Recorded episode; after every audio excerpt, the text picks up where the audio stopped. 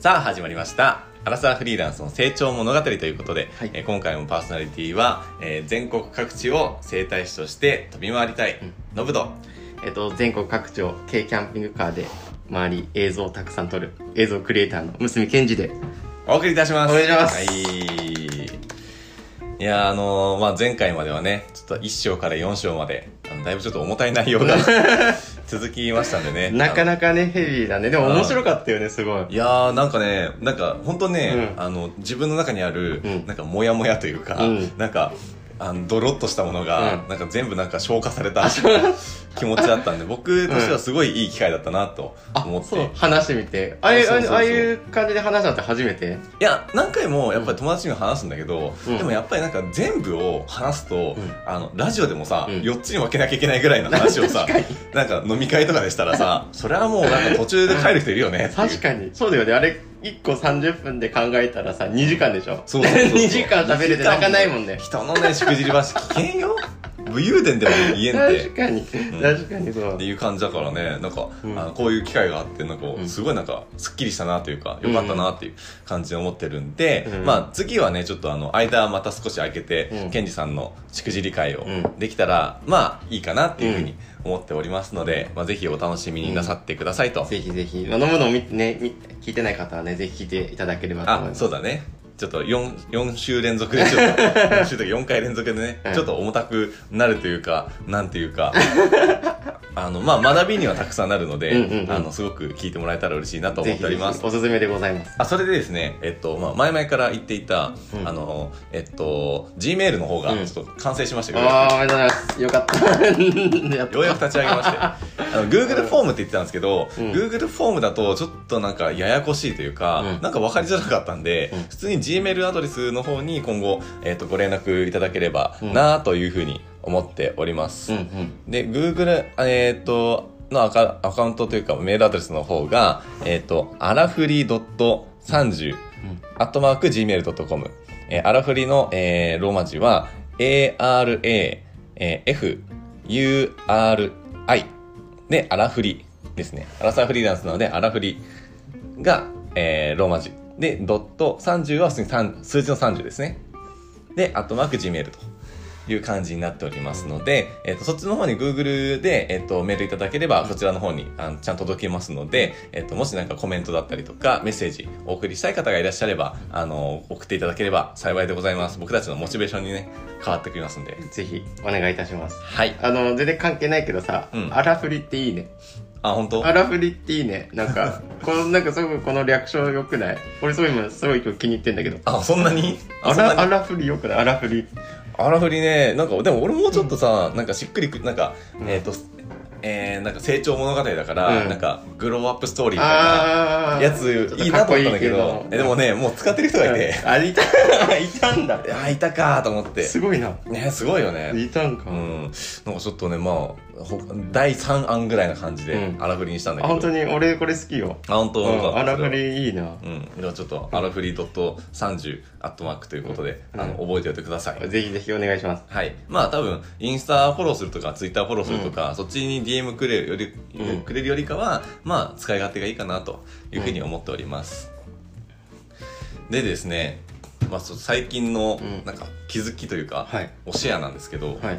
あのですね、最近あのバドミントン行ってるわけですよ。うんでまあゴールデンウィーク、まあ配信される頃には多分もう終わってる頃ですけど、うんゴールデンウィーク僕29から5月6日まで、うん。まあほぼ1週間、ん。あのバドミントン漬けなわけですよ。あマジで？すごいね。ほぼ毎日？はい。やば。毎日3時間か6時間やってます。いい。やアスリートやん。やもうほぼびっくりするよ、本当に俺も。アス。リートやん。なんでこんなことしてんだろうっていうぐらい。でも29日は3時間やって、う30日は6時間やって、で、今日今配信、あの、収録日1日なんですけど、1日は6時間やって、で、2日は3時間、うん。で、4日は確か6時間かな。うん。で、また、そんな感じで、ど ここを目指してんの？わからない。俺もわからないんだけど。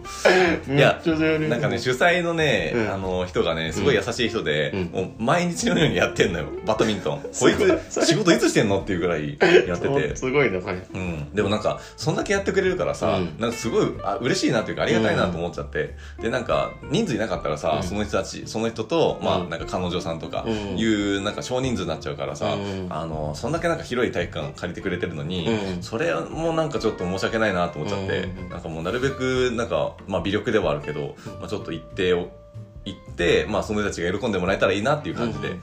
行かせてもらってるので、まあ、ちょっとそんな感じで行ってるわけなんですけど、あのすごいねその気づきの部分がそこのサークルの人たちって基本なんかあの海外の人たち多いのよ海外からうん。なんか割となんか有名な企業に勤めてる人が多くて、なんか本当なんか優秀な社員の人たちが多くて すごいなんか日本語ペラペラなの、うん。なんかあんまなんか意思疎通のところとかは、うん。そそんなあんまり困んないんだけど、うん。でもなんかやっぱ難しい日本語とかって、うん。あと行間を読むとかさニュアンスとか雰囲気とかさ、うん。日本人ってそれで結構さ同じ言葉でもなんかその、えーっと意味が変わったりとか、触り方違ったりとかするじゃない、だからそれが海外の人だと全く通じないから、のだからいかにシンプルにうん。自分の気持ちを伝えるかというか、あのなんだろう、うん。分かりやすくこの思いをどうやったら伝えたらいいんだろうっていうのをめちゃめちゃ考えるから、なんかねあでお互い考えるのそれを。ああそうかそうか。相手もさ相手側もそうだよね。そうそうそうどうやったら伝わるんだろうっていう。だから深い話まではいけないんだけど、うん。でもなんかその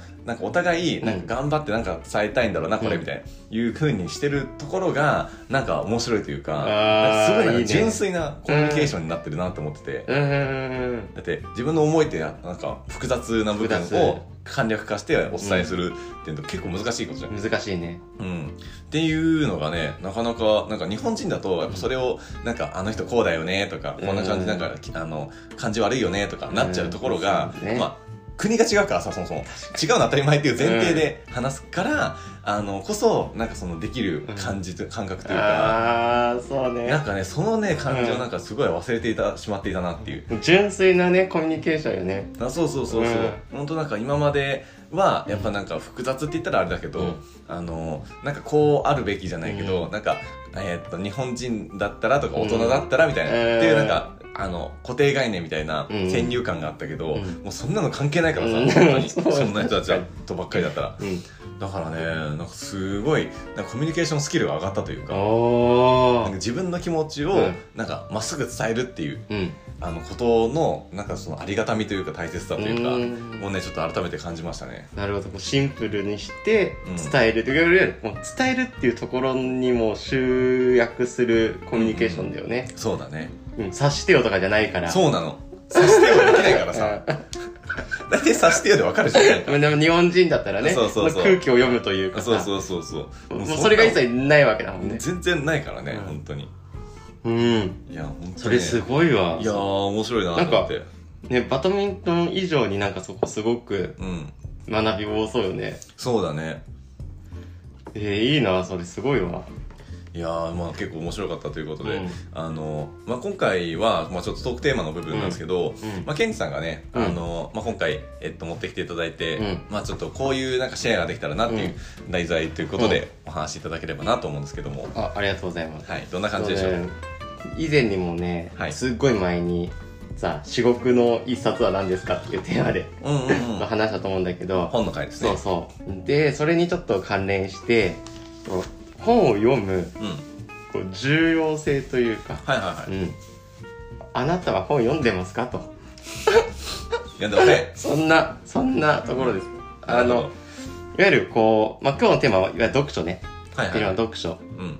まあ、読書について、うん。まあ、ちょっといろいろ深掘ってみようと。別に正解不正解ないからね。うん。うん。深掘ってみようっていうテーマなんだけど、うん。読書してますか？いや本当読まないんだよね俺。うん。なんかまあ読んだ方がいいの分かるんだけど、うん。なんかね、まあ、活字の部分が、うん。まあ、苦手というかう、ん。なんか別にまあ動画とかでも、うん。YouTube とかでもなんかいろいろなんか動画の要約とか、あのそういうのが出てるから、うん。大体なんかこの本の要点はみたいな感じでシュッとうんしたやつをなんか10分ぐらいで取り込んでるみたいな、いう感じかな。うんうん。まあでもあのなんだろうすあのそれも全然ありだよね。あの、俺全然それ否定もしないし、うん。むしろそっちさ、YouTube あるからさ、うんうん。パッと見れてパッとインプットできるっていうのがさ、すごいメリットだし、うん。うん。それもすごくいいし、で、それに加えて、プラス読書も加えていくと、さらにいいよっていう、うんうん。あの、お話というか、最近学んだことはいはい。ではあるんだけどう、ん。やっぱり読書って、すごいよね。だ何がっていう。何がっていう話なんだけど、結論どんな感じですごいんですか？結論は、はい。い、わゆる、まあこれ小説でも何でもいいんだけど、とりあえず、うん。読書することによって、はい。ちょっと抽象的なこと言うよ。はい。得られる未来が変わってくる。はいはいはい。まあすごく今抽象的に言ったけど、うん。じゃあ得られる未来ってっていう話になった時に、うん。いわゆる自分の行動が変わるんだよね。読書した後としない人生だったら。ほうほうほうほう。どう変わってくるの？それは、うん。読書をすることによって得られた知識だったりだとか、うん。得られた経験をうん。もとにうん。自分がその次の行動を選択できるようになるんだよね。はいはいはい。でしてなかったら何も知らない状態で選択をするからうん。だからあの要は参考になるものもないし、うん。それで行動も、まあ、すもしかしたらしないかもしれないし、はいはいはい。っていうするだけで全然変わっていくんでね。だんだんだんだんだんだん。なるほど。あのすごくすごく微妙で微妙な形でねうんうんうん角度をつけて変わってくるんだけど、うん。いわゆるそのじゃあ読書がなんでいいかっていう俺がたまたまねあの読んだ最近本がうん。あの北川康さんっていう小説家の、うん。えっと、書斎の鍵っていううんうんうん。本があるわけよ。はいはい。小説なんだけどね、うん。でそこで読書の良さっていうのをうん。小説を通じてあの物語ってる本なんだけど、でその中で言ってたのが、うん。読書って小説にしてもビジネス書にしても活字なわけじゃん、うんうんうん。でさっきみたいに YouTube とかだったら、うん。まあ、要約が要約もありながらも映像として絵として見たりするじゃん、うん。うん、だから大体あこういう感じかなっていうそのもう視覚的な情報でうん。得られるんだけど、うん。活字って視覚的なその映像的なものがないから、うん。自分が文字を読んでそれを頭の中で世界を作るわけね、ほうほうほうほう。そうだね。うん、だから例えば一個本があった時に俺が本を読んで描くうん。イメージと、うん。ノブが読んで描くイメージは違うわけよ、うん確かに。一人一人活字によって描く映像が違うから、うん。それぞれが持つ世界があると、うん。でそこに文字を読んで想像するうん。っていうこの連動だからもうこれ今これエクセル見てるけどエクセルはもうこの形じゃん、うんうん。でも文字でエクセルって言ったらそれぞれの描く映像は若干違ってくる、うんでそういう脳のこの発想というか、うん。考えてもあの想像するっていううん。それがまず一つ読む活字で読むことによってうん。得られる一つのそのなんて言うんだろうな学び気づき、うんうん。だから想像力が働く、うん。そうするとあの人普通の社会に出た時も人間関係しかりだし、う何か物事を進める時もこういうことを言いたいのかなっていう想像力がどんどん増してくる、んうんうん。だからその想像力をつけるっていうのも一つの読書のメリットとしてあるよっていうのを言ってるわけよその本では、なるほど。うん、でそれが結果的にいろんな仕事でもそうだし人間関係でも想像するっていうところにはつながるよって言ってて、うん。まあまあそれはもう想像想像っていうか活字だからそうだよねって話かもしれないけどうん。改めてあ確かになと思って。うん。一人一人小説読むにしてもねその人が描く世界が違うわけじゃん。うん。うん、って言ってしまえば一人一人の本に本は一つの文字なんだよ。うん。でもそれに対して無数の世界観があるっていうのが活字なんだよね。なるほど。だからある意味それで想像力も働かせるってこともできるし、うん。もしそう小説であればさうん。もうその世界ってその人しか持ってないわけだから、その世界に飛び込んでうん。うんいわゆるその世界を楽しむこともできるっていううん。こともあるんだよね。うん。でもそうするとどんどんどんどん広がって広がってあこういう発想もあるかなこういうのもいいかなとかっていう、うん。もうどんどんどんどん使ってない脳のその発想とかイメージっていうのがどんどん膨らんでいく。だうんそれが仕事にもいろいろなところにも活用できるよっていうところをまず言ってるわけよ。はいはい。でその上でうん。読書っていうのがこれがすごく一番刺さったんだけどなんか読書はさ誰のために読むとかっていうなんか意識ある？誰のために？まあ自分自分のためだろうな。うん誰誰かのために読もうって思ったことも別にないね。ないよね、うん。その本で言ってたのが、うん。これ面白いなと思ったのがうん。いわゆる俺もねずっと読書ってさ、うん。自分がビジネス書だったらその知識得たいとかさうん。小説だったらまあいいい意味で現実逃避というかうんうん。もそうだしうん。自分のためって思ったんだけど、うん。その本で言ってたのは自分のため以上に大切な人を守るために本を読んでくださいって。はい言ってたわけよ。うんうんでそれは何かって言ったらうん。うんそこで得た知識とかあと物語の想像をしたものだとか、うん。っていうのを得た状態で外にアウトプットしてうん。それであの人のためにやってくださいっていう。そのために読書をしてください。自分のためじゃないよって。うん。例えばそのビジネス書でもこういうふうにやったらいいよ。コミュニケーション術とかあったらそれを外でアウトプットしてその人とこう関係を作るためでその人をうん。あいわゆる心地よくするためうん。に本を読んでくださいとか、あとそういう小説物語とかうん。あとそういう子供なんか受験だとかっていうものがあったらそれはもういつか自分の子供のためとかもしくは親戚の子供のためにうん。本を読んでください、自分が本を読んでうん。幸せになるだとか自分が本を読んで知識を得るうん。ことっていうのがそれでしか救えない人生があるよってうん。言ってるわけよ、うん。まあ、何かというと例えば読書を読んでるノブがいます、ん。読書を読んでないノブがいます、ん。でそこで何か悩みを抱えてきた人が来ました、うん。で読書もうどっちももしかしたら解決できるかもしれないけど、うん。読書を読んでるノブの方がより知識があっていろんな知見とかいろんなね歴史の人の本を読んだりとかして、うん。こういう歴史はこういう人いたよっていういろんなものでアドバイスできる場合と、何もないもう経験則だけの場合と、まあ、もちろんどっちもいいんだけど、そうした時にどっちがよりその悩み来た時の人を救えるかって思うと、うん。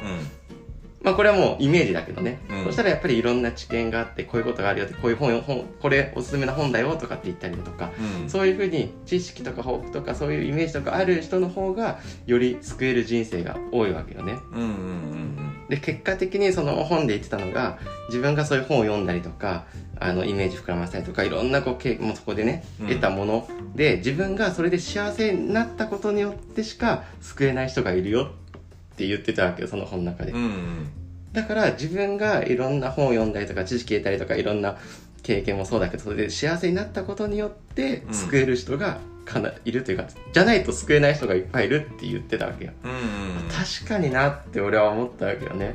うんうん、自分が幸せでだからこそあの周りも幸せになってくれる。うん。すごい今すごい抽象的なこと言ってるけど具体的に言えば例えばね家族で言ったらさあのノブが健康でうん。元気で過ごしてるからこそ多分両親は、もうそれですごく満足じゃん、うん。それからノブがもうさもう体が悪くてもうなんか不幸せでとかってやったらさ、うん。それそのノブを見てる両親は絶対さえなんだろうな幸せにはなれないじゃん。気持ち的にも、まあ心配はするよね。そう心配するじゃん、うん。そうそうそう。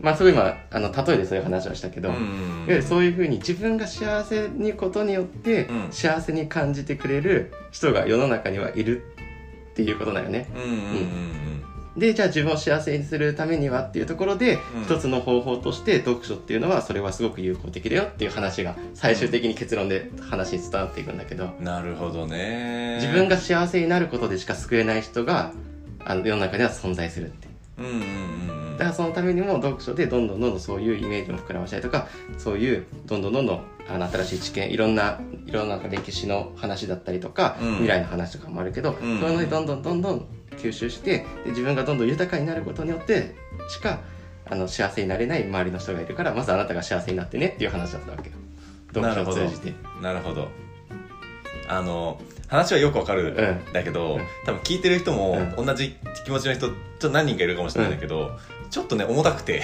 うん。なな内容が。うん。じゃあ人々を救いたいから読書をするっていうのは話はわかるんだけど、うん。なんかあのじゃあダイエットした方がモテるっていうのと一緒で、うんあのじゃあその痩せるまでに、うん。じゃあじゃあそんなことしたらあの言うたら全世界の人みんな痩せてるわけじゃない、うん。でも現に痩せてない人も、ダイエットしたくてもできない人とか結果を残せない人もいるわけじゃない、うんでそこに対してなんかもうちょっとポップなあの なんか入り口が、うん。なんかもう一つなんかちょっと違うなんあかー。目線でうん。あると、うん。なんか俺的にはすごいいいなと思ってて、うん。そんな別に人生救いたくねえよみたいな。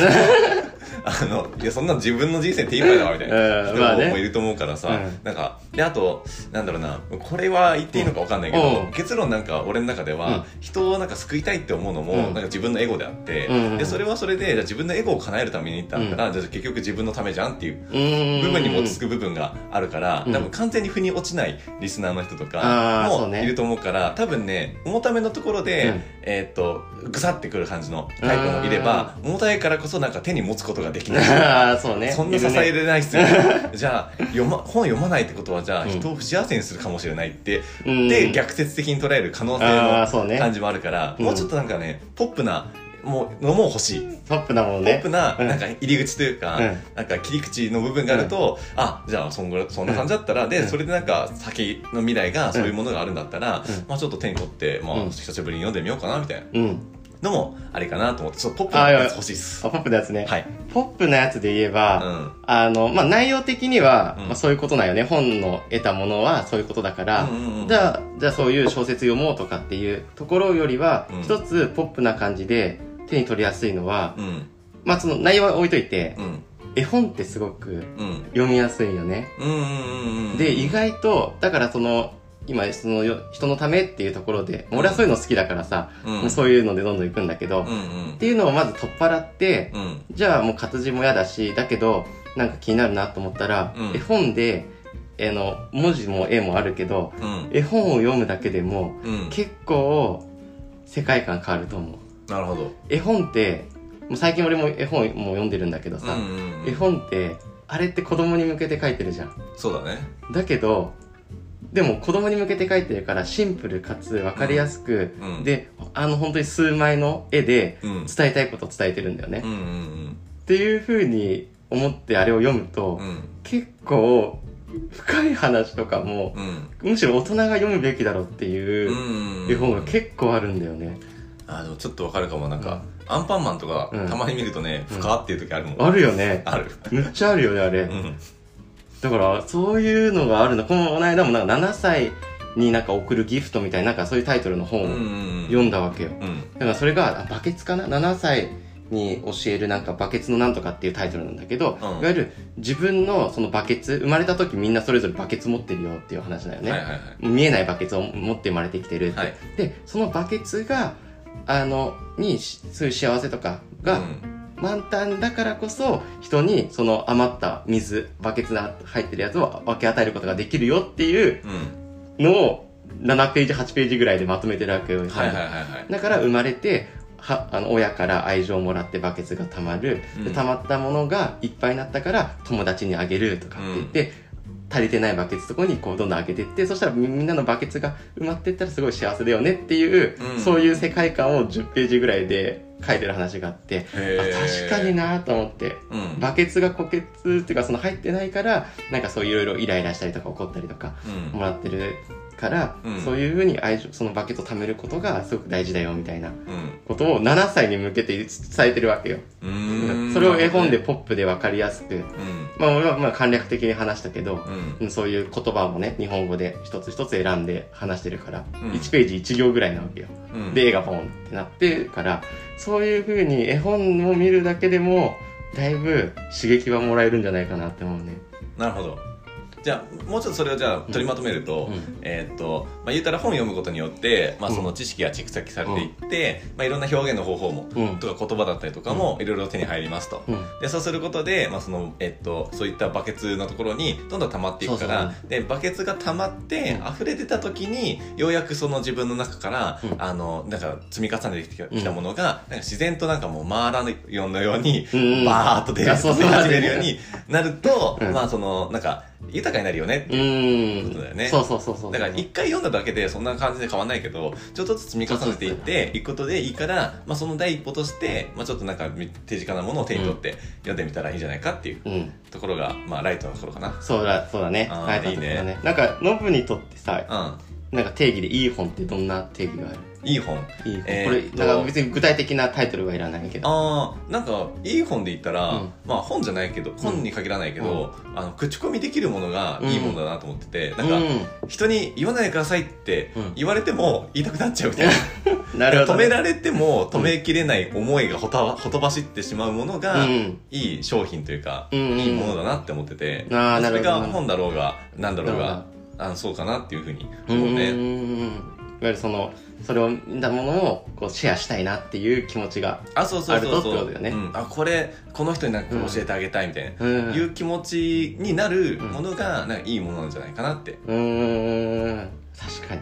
思うね、まあ、そんな感じかな、ああなんか似たような感覚。なんか俺もそれ聞いたのも、うん。まあ純粋にノブのそれ聞きたかったし、うんうん。確かに俺もそういう誰かにおすすめしたいなっていう本が、うん。いい本だなっていうのはやっぱ思うね、やっぱりその読んだ後になんかこう変わるというか、うんうん。読む前と読んだ後のうん。その変化、うん。うん読んだことによってうんなんか見えるちょっとね景色世界が変わったりもそうだしね、ちょっと勇気もらえたりだとか、そうだね。うん、でちょっと人に優しくなれたりだとか、うん。読んだ後にね、うん。っていうのがいい本だなと俺も思ってるから,、うん。だからそれこそある意味そうシェアしたいってところだよね。うん。うん。でもそれにちなんでだけど、うん。そこなんか人間の本質ってその口コミの部分かなって思ってて、うん。あのまあ、今だとホットペッパーとかさ、うんホットペッパービューティーとかさ、うん。あのやっぱ検索して、うん。まあ、その整体行かれる方とか、うん。食事予約される方とかうんいると思うけど、あのえーっとなんだっけあの星星いくつとかって特にあーあのアマゾンとか。食べログか。食べログ。あそうそう、ん。とかアマゾンとか、うん。でもあの結構見るじゃんみんな。見るね、なんて星なんて 3. 点いくつとか 4. 点いくつとかね。あそうそう、ん。今まではやっぱその、えっと、タイトルというか、うん。その、えっと、1枚目の画像だったりとか、うん。その、えっと、商品紹介とかうん。の部分で、あの買ってた人たちが、うん。あのもうだいぶ前からだけど、うん。口コミとかレビューとか、うん。そういう星いくつとかなんかその人の意見を聞いてあこれだったらなんか信頼できそうだなっていうところで判断する時代になってきてるわけよね。うん。確かに確かに、うん、ってなってきた時に、うん。やっぱそのなんか口コミをあのする時に、まあ他の人もみんなも多分やったことあると思うけど、なんか営業と口コミの違いっていうので、営業は別に使ってなくても、なんかマニュアルがマニュアル通りに読んだら、うん。その家電量販店とか行ってさパソコンなんかいいのありませんかって言ったらさあの全部のパソコン使ってるわけじゃないじゃんその人。うんだからその人たちは営業するしかないんだけど、うん。でもなんかじゃあその、えー家電量販店の友達がいたとして、じゃあ友達でお茶しようって言って会って、でなんかいいよパソコンない？とか言っていや俺が使ってるやつのスペックがすごくてさ、っていう話聞いてる時のなんかあのキラキラ感。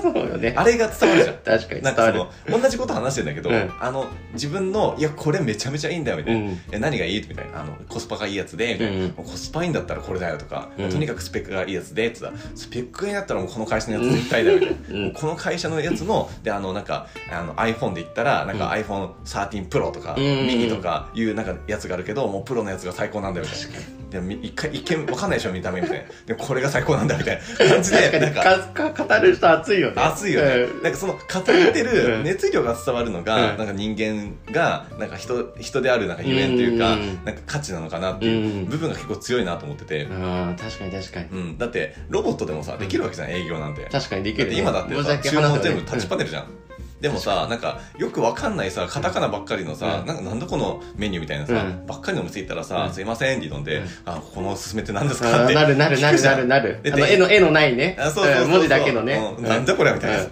なった時にさじゃあ店員さんがさ、うん。あのあの今の季節はこうでみたいな、うんいう感じで説明してくれてこれがすごいいいんですよみたいな、うん。いう感じでなんかもう目キラキラさせながら言ってきたからさあのあ本当この人好きなんだなここみたいないう感じで伝わってすごい期待度上がるじゃん、上がる上がる、うんっていうのってなんか人でしかできないなって思ってて。ああ確かに確かに。その共鳴的なね、うそうそう震えるというか。いや本当そうだなっていう感じがして。だからそういうなんかレビューをするというか、そのなんか言いたくなるっていう部分になんか出会えるってこと自体がうんなんか結構ハッピーだなってあいうのとそれをなんかシェアするっていうのもその人のことをなんかそこまで言うんだったらみたいな感じ。になんか心をなんか動かせるなんかすごい感動ポイントな部分なんじゃないかなって思うんだよね。あーでも確かに本当そうだよね。そこ、うん。いいから言ってるわけで本人もそうそうでそこにはさしかもそういう人たちって別にさ顔ってなんか潤うとかもさないわけじゃん、あそうそう。うん、純粋にちょっと聞いてよみたいな。あそうそうそうそう。そうあれがやっぱり心を動かすよね、うん。あそんなにいいんだみたいな。うん。だから俺もなんか仕事するときに、うん。まあいろいろな仕事やってややってみたけど、うん。やっぱね整体の仕事がね、うん。なんか一番なんか言えるというかおおなんかもう心から、うん。もうやった方がいいですよってあー。言えるっていうのがあってあ純粋にね。そう他のやつ売ってた時は、うん。もう全然なんかあんまそんな思わなかったけどでもそれ なんか本心で言える仕事であるから、うん。なんか飽きないというか好きで居続けられるというか、うんうん。まあ、それで成果出た時がやっぱりすごいなんかいいなって思ったりするよなるほどね。ね。でもその、うん。どその感想文というかその、うん。ケンジさん、うん。もしだったらさその読書感想会みたいなやつをさ、うん。なんかやってみるのどう？あーなるほどね。まあ多分やってる人いるから、うん。そういうところ先に入った方が、うん。まあいいかもしれないけど。そうだ。あの何回かねその北川康さんのい言ってたよね。あそうなんだ。そうそうそうそうコミュニティがあって。えー、そうそうそうそう。昨年あ違うな。何年前だ？2年ぐらい前かな、うん。そうそうそう。行ってなんかその本当にその北川康さんのファンだけが集まる場所みたいなの行って。わあそれはすごい。ぐちゃぐちゃ楽しかった。気よがいいねそれ。うんねすごい。でもうお互いの本のうん。ここいいよねっていうところを話し合うみたいな。へえ。ただただ楽しかった記憶がある。あそれはすごいいいねなん。かね。みんなさやっぱ好きで集まるからさ、うんうんうん、うん。あそあそうだよねみたいななんかなんだろう。別にそこに大きな気づきはないんだよ。ただ、アウトプットして、うん。こうお互いがなんかあやっぱいいよねっていう確認をし合うみたいな、うん。そういう場があったから、うん。確かに今ノブに言われて確かにそれもう23年ぐらい前だから、うんうんうん。それ以外も参加もしないし自分でもそれをね主催ってか感じでやってはないから、うん。確かにそれはありかもしれないね。うん、うん。確かにね。まあちょっとでも皆さんのちょっと、あのなんかこの本いいですみたいな、うんいう感じのやつがもしあればねちょっとあのシェアしていただけたらぜひぜひ。嬉しいでございます、うん。あとなんか言えることなんかあったかな、え結構話してる？あの実はねもうだいぶ話しちゃって。えいや今日がさもう、あの、うん。まあ、ケツの時間が迫ってるわけですよ、うん。言うて、うん。だからまあ20分ぐらいでうん。2本ぐらいかなってうん。思ったけど、うん。まあなんか1本ぐらいになっちゃいそうだから。あ、本当に、うん、だったらもうちょっともうちょいだけ話そうかなとも。あ、オッケーオッケーオッケー。あじゃあ、もう一個俺話したいことあるけど。あはい。いい、いいですか、はい。全然本関係ないよ。あわわかりました。本関係なくなっちゃうけど、うん。その、いわゆるこう人間関係というか、はい。うんな人間関係っていうのかな？まあ、いわゆる、まあこれは、まあ恋愛はわからんけど、仕事とかいろんなうん。つながる一個話で、うん。あの、こう、連絡取るって、うんやっぱ大事だなって、当たり前だけどね。うん連絡取るってめっちゃ大事だなって思った話がね、最近あってさ。うんま、まあ、いやらしいって言ったらいやらしいかもしれないんだけど、この間さ、えっ、と、3月、4月、あのさ、ちょっとだけ大きい地震あったじゃん。うんうんうんうんあの、東北の方でかな。うんで、関東でもところどころちょっと停電したりとか、うんであった時にうんで、そうなった時に別に関東そんなね、あの、神奈川の方、俺が住んでるとこは大丈夫だったんだけど、うん。うん。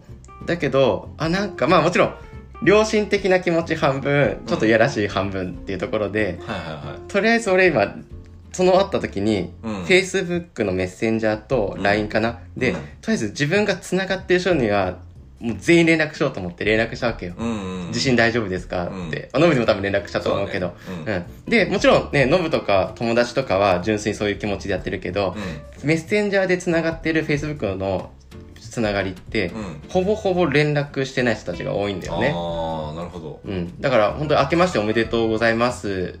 年に1回連絡するぐらいのの人も多いわけよ。うん。だからね、今年の1月にそれ言って、うん。だから3、あとそれから3ヶ月、4ヶ月ぐらいは連絡は特にしてないわけよ。うん。だけど、なんかこれタイミングだなと思ってうん、うんうん。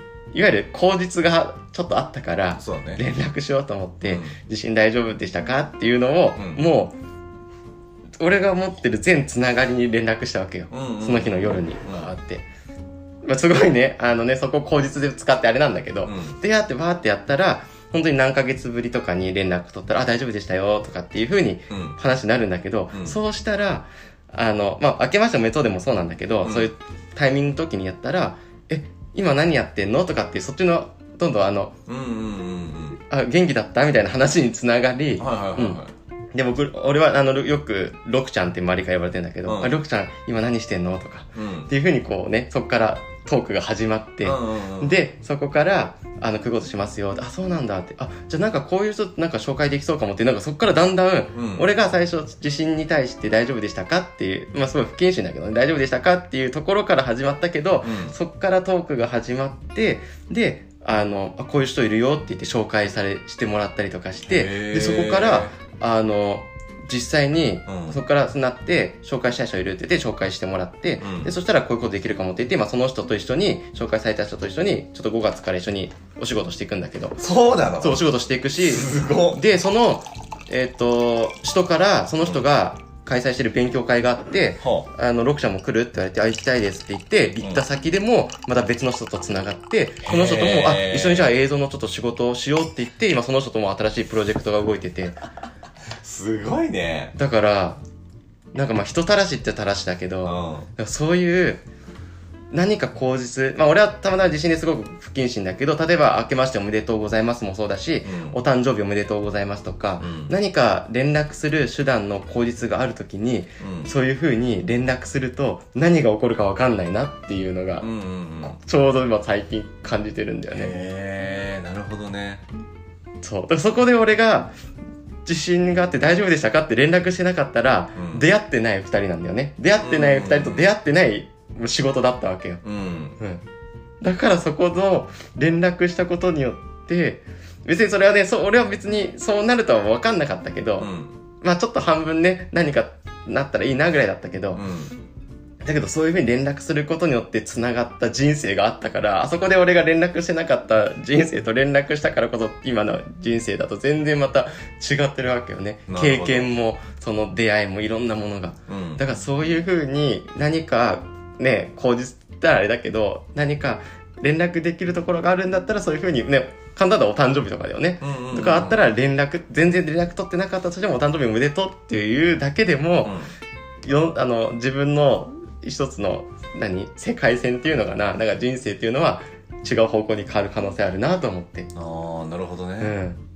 それはいいこと聞いたな。えちなみに、うん。Facebook の,、うん。そのメッセンジャー送る人は、あのえっと、まあ、言ったらフォローし合ってる人とか、あそうそうそう。うん。フォローしてる人のに全員送るってこあのえっとお友達お友達。あの顔知ってても、あんま覚えてない人もいるよ。あのいわゆるうんうんうん。ビジネスまあ俺は Facebook 使ってたし今でも使ってるんだけど、うんいわゆるとりあえずなんかそういうビジネスとこ行ったらお友達申請し合うみたいなことってよくあるじゃんうんうんうんでそこから別に連絡はしないけどはいはいはいっていうふうにお互いに何かあった時お友達申請したっていう人たちが多いわけ。まあでも俺も Facebook 的にはうん、129人しか繋がってないけど、ああなるほどね、うん。うん。の、いわゆる、一回、挨拶したかしてないか人も繋がってるわけよね。うんだけどとりあえずうんうんうんお友達になってる人は全員に送ったって感じだね。へえ、なるほどね全員に送った。すごいねうん。自信あって、参考になるわそう、あってなって、あれ多分11時半ぐらいかな。ってなって、でとりあえず最初の30分ぐらいは、うん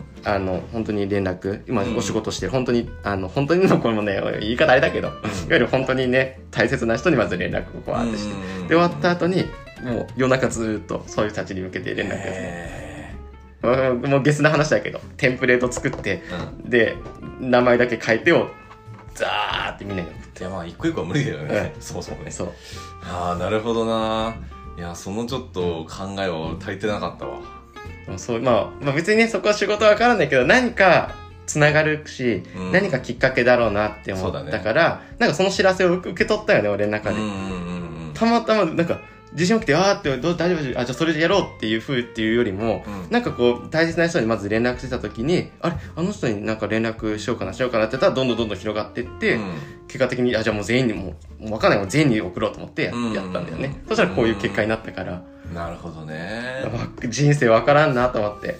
ほんまやね。その出来事をどう捉えるかってことねいやあの日本のさお葬式もさ、うん。文化としては、まあ、それと似てて、うん。その亡くなった人のためじゃなくて、亡くなった人のつながりの人たちが、うん。もう一回集まって、うん。それをなんかまあ言ったら言い方悪いけど、うん。亡くなった人をネタにして、うん。あのその人たちの結束力というか、うん。もう一回集まってなんかいろいろなんかあのじゃあもうちょっとなんか良くしていきましょう、家族仲だったりとか、うん。友人関係だったりとか、うん。もう一回なんか、えーっとまあ、疎遠になった人とかも含めて、もう一回集まってなんかいろいろ話しましょうみたいな、いうなんかきっかけになったりするわけじゃない。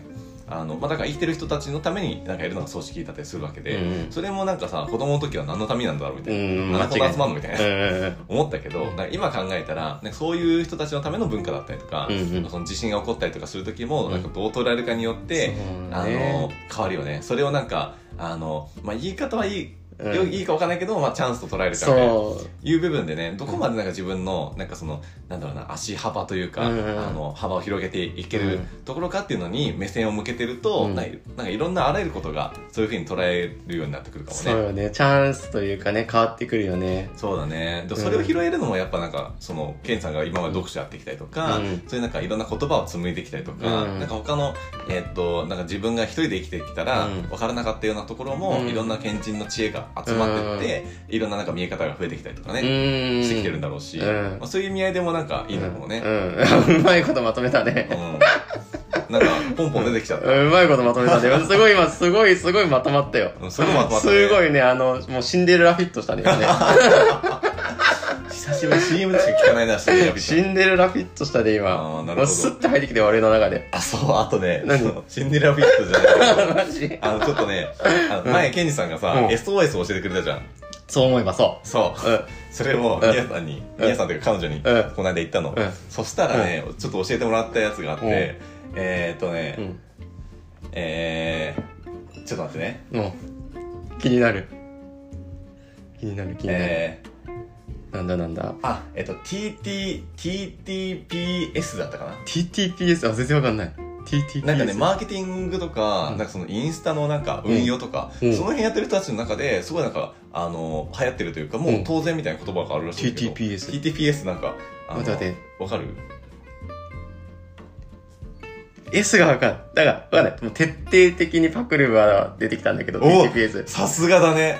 すごいね。徹底的にパクるだけど S がわかんない。徹底的にパクって進化なんだって。うおー進化ね。すごい進化かいや、これ言いたいと思っうて。ん。さすが、そこまでわかんない。さすがだね。あの、そう、あの、知ってるっていうか、その、俺が前、心理学、うんうんあ、の、べ心理学の講座にうん参加した時の、うんその講師の人が言ってたんだよね、TTPS は。へ T- あ、ー TTPS、嘘言ってない。TTP。TTP、あの、いわゆるこう、どうやったら先生みたいになれますかみたいな話、質問したい人が受講者でいて、はいはいはいそしたら、その先生が、もう TTP だよみたいなこと言ってて、うんえ、TTP なんすかって、いや、徹底的にパクるって言って。うんだからもう自分が目指してる人とか、こんなに対人のやってる言動だったり、言葉遣いだったり、ね、仕事の仕方だったりとか、全部それをもうパクるっていう、徹底的にパクれって言って、TTP だって言ってたのを、はずずっと残ってる。残るよね。うんこれ、めっちゃ残るの。PPAP でも残るの。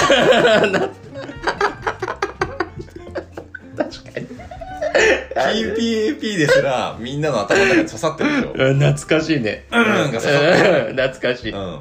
でそれぐらい多分、そのなんか、うんあ、そういう、なんか、表現の仕方なんだっていう、うんなんか、アハ体験というかさ、あ、なるほどねって、なんか思ったことって、うん結構刺さるなと思ってて刺、さる。でずっと結構残るじゃん。残る残る。これ多分俺しばらく忘れんなと思って。うんいや、もう俺ももうもうずっと覚えてるもん、やっぱり。TTPS。TTPS ね。徹底的にパクって進化ね。徹底的にパクって進化い。や、これすごいと思って、うんおもろいなと思って、ちょっとぜひ、いや、間違いない。シェアしたいなと思って、今思い出しました。いや、確かに。なんでアルファベット、なんかその略称って覚えるんだろうね。残るよね、頭の中ね。単純に、なんでなん、これ何なんだろうって多分考える時間と、うんで、あの、分かった時に、うんなんだそれみたいな。あー。あのそっちかいみたいな。なるほどね。えっ、と、なんか、トリートメントうんテクニシャンみたいなう ん感じかなと思ったら、なんか日本語なんかいみたいな。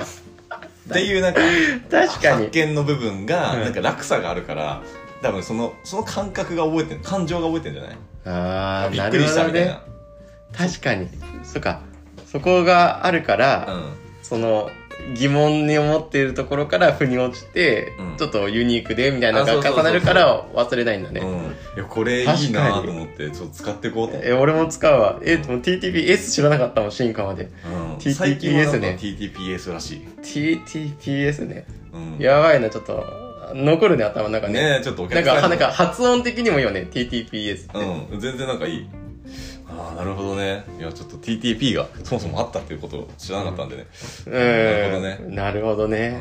うんいや、勉強になるわい。や、面白いね。おぜひちょっと、あの、周りの人にもね、あうの、言いふらしてください。うん TTPS 知ってるって。ぜひぜひ。ちょっと上に立てます。マウント？TTPS マウントが。TTPS マウント。いや、ちょっと面白い、おもろいじゃん。この、これ言ってきたら。確かに。あもう、場は和むだろうね。和むよね TTPS だね。あ、それ TTPS だね、とか言って。え、何みたいな。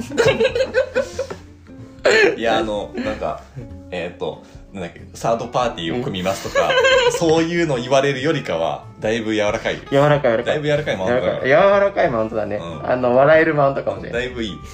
そ、そんなんに比べたら。確かに。まあ、いいかも。そのマウントはいいかもしれない。ね。いや、ちょっとありだなってシェアさせていただきましたということで、ありがとうございます。はい。あの、今回も長い間ありがとうございました。ありがとうございました20分でね、決めようと思ったらね、20分超えちゃったんで、超えちゃったね1本。一本ちょっとしっかり取ろうっていうので、うんあの、こんな感じで長くなっちゃいましたけども、あの、またちょっとあの、今度からね、えっと、ケンジさんのしくじり会ということで、うん。またちょっとやってみようかなと。いうふうに思いますので、まあ、はいそれにあのちなむ感想だったりとか、あの今回に関するあのお便り、えっ、と、えーお便りだったりとか、皆さんのお悩みなどうん。ありましたら、えっ、と何でもお聞きして、今だったらおそらく100%で、うん。えっ、と採用できるかと 思いますので。でも100%だね。まあ100%だね、うん。きっとね、っていう感じになりますので、えっ、とお問い合わせいただくときはこちら、えー、アラフリー .13、うんアットマーク gmail.com、えー、アラフリの、えーえーローマ字というか表記の部分が arafuri.30 えー30は数字ですね。えっと、まあ、Spotify でお聞きの方だったりとかすると、えっと、概要欄の方に、えっと、リンク先というか、同じものが貼っておりますので、そちらから、えっと、まあ、タップしていただくと、すぐ Gmail のフォームの方にとあの飛べるかなと思いますので、そちらからでも大丈夫です。お願いします。はい。ということで、今回も終わりましょう。お願いします。ありがとうございます。はどうもお聞きいただいてありがとうございまありした。がとうございました。はい。じゃあせーの。